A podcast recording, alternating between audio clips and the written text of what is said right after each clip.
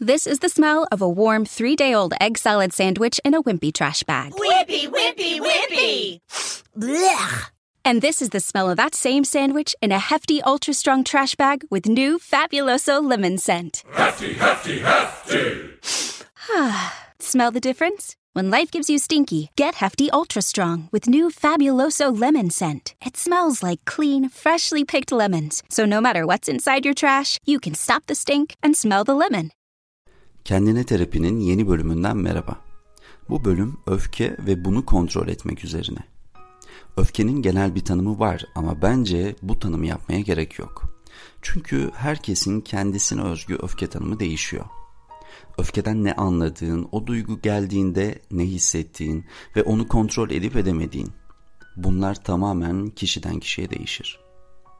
Öfkenin bir duygu durum olduğunu kabul ederek başlayalım istersen. Öfke kelimesi kimse de olumlu çağrışımlar yapmaz. Bu kelime herkeste bazı olumsuzluklar çağrıştırır.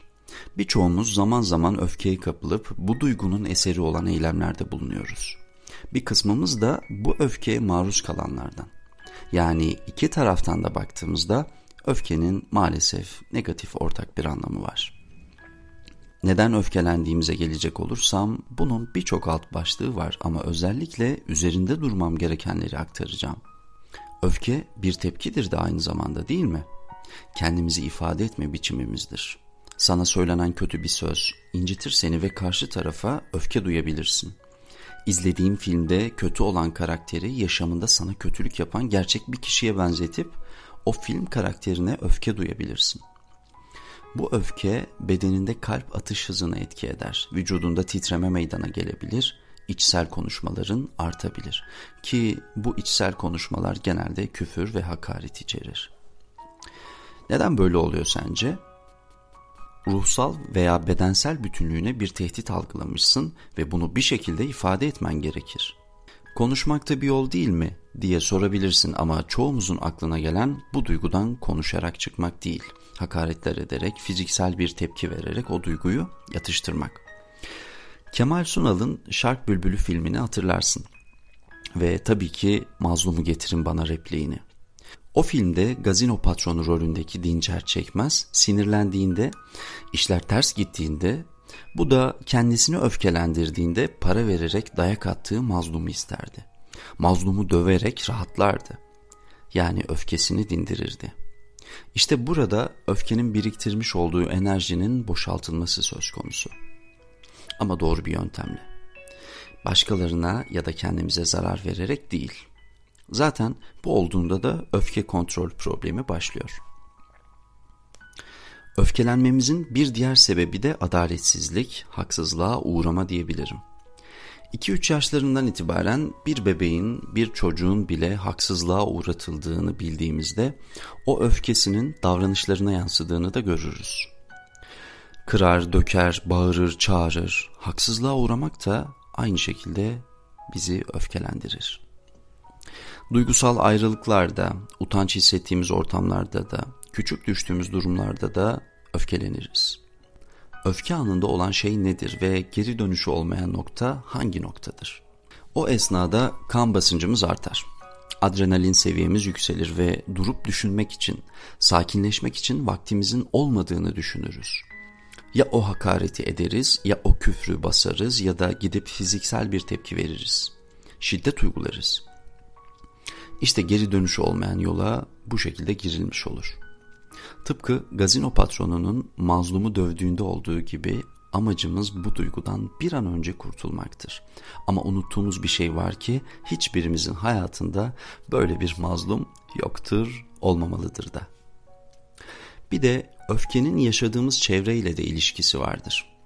Ebeveynlerimizin içinde olduğumuz çevrenin öfkeye bakış açısı ve bununla mücadele etme yöntemi de çok önemlidir. Belki de biz yanlış öğrenmeler sonucu öfkeleniyoruz. Sen henüz küçükken bir şeyleri izleyerek, algılayarak öğrenebileceğin zamandayken annenin, babanın, abinin, ablanın verdiği tepkileri hep kaydettin.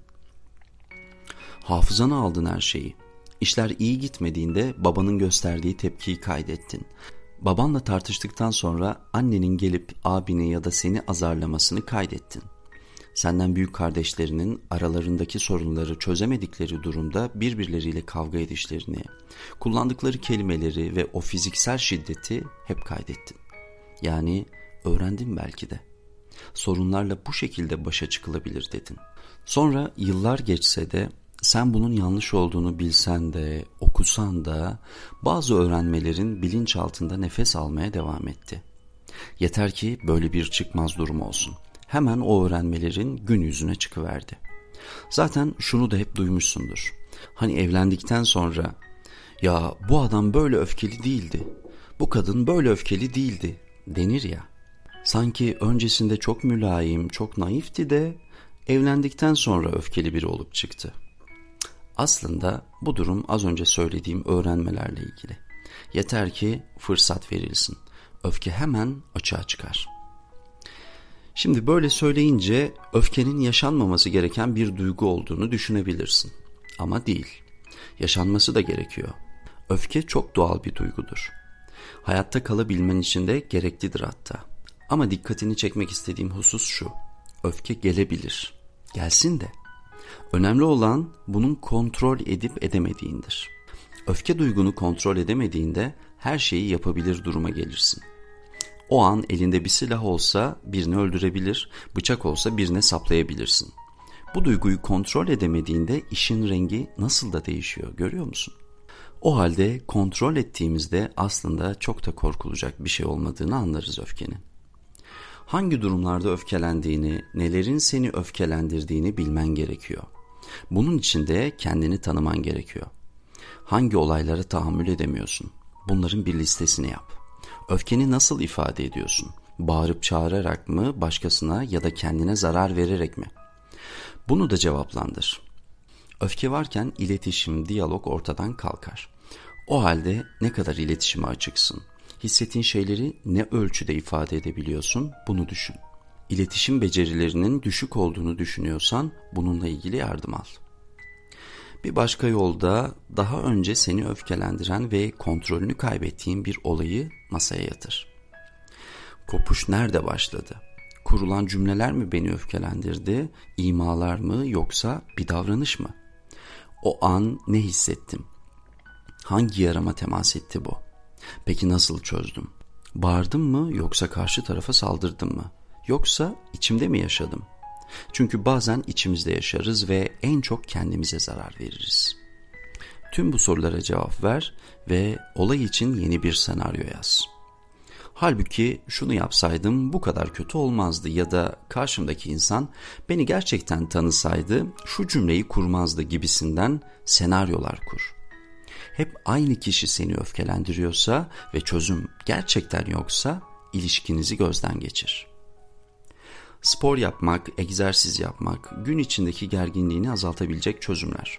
Uzun yürüyüşler, dinlendirici ve gevşetici müzikler, meditasyon gibi birçok aktivite öfkeni kontrol altına alabilir. Kurduğun ilişkilerde çevreni gerçekten buna göre düzenlemen de etkilidir. Öfkesini kaba kuvvet kullanarak, bağırıp çağırarak dindirenlerden oluşan bir çevredeysen eğer az önce saydıklarım sana anlaşılır gelmez. Havada kalır. Unutma, duyduğun öfke sadece başkalarına değil, sana da zarar verir. Ve belki de en çok sana. Kontrol ettiğinde direksiyonu senin kullandığın bir yolculuğa başlarsın. Ve nereye istersen oraya sürersin arabayı. Sevgiyle kal.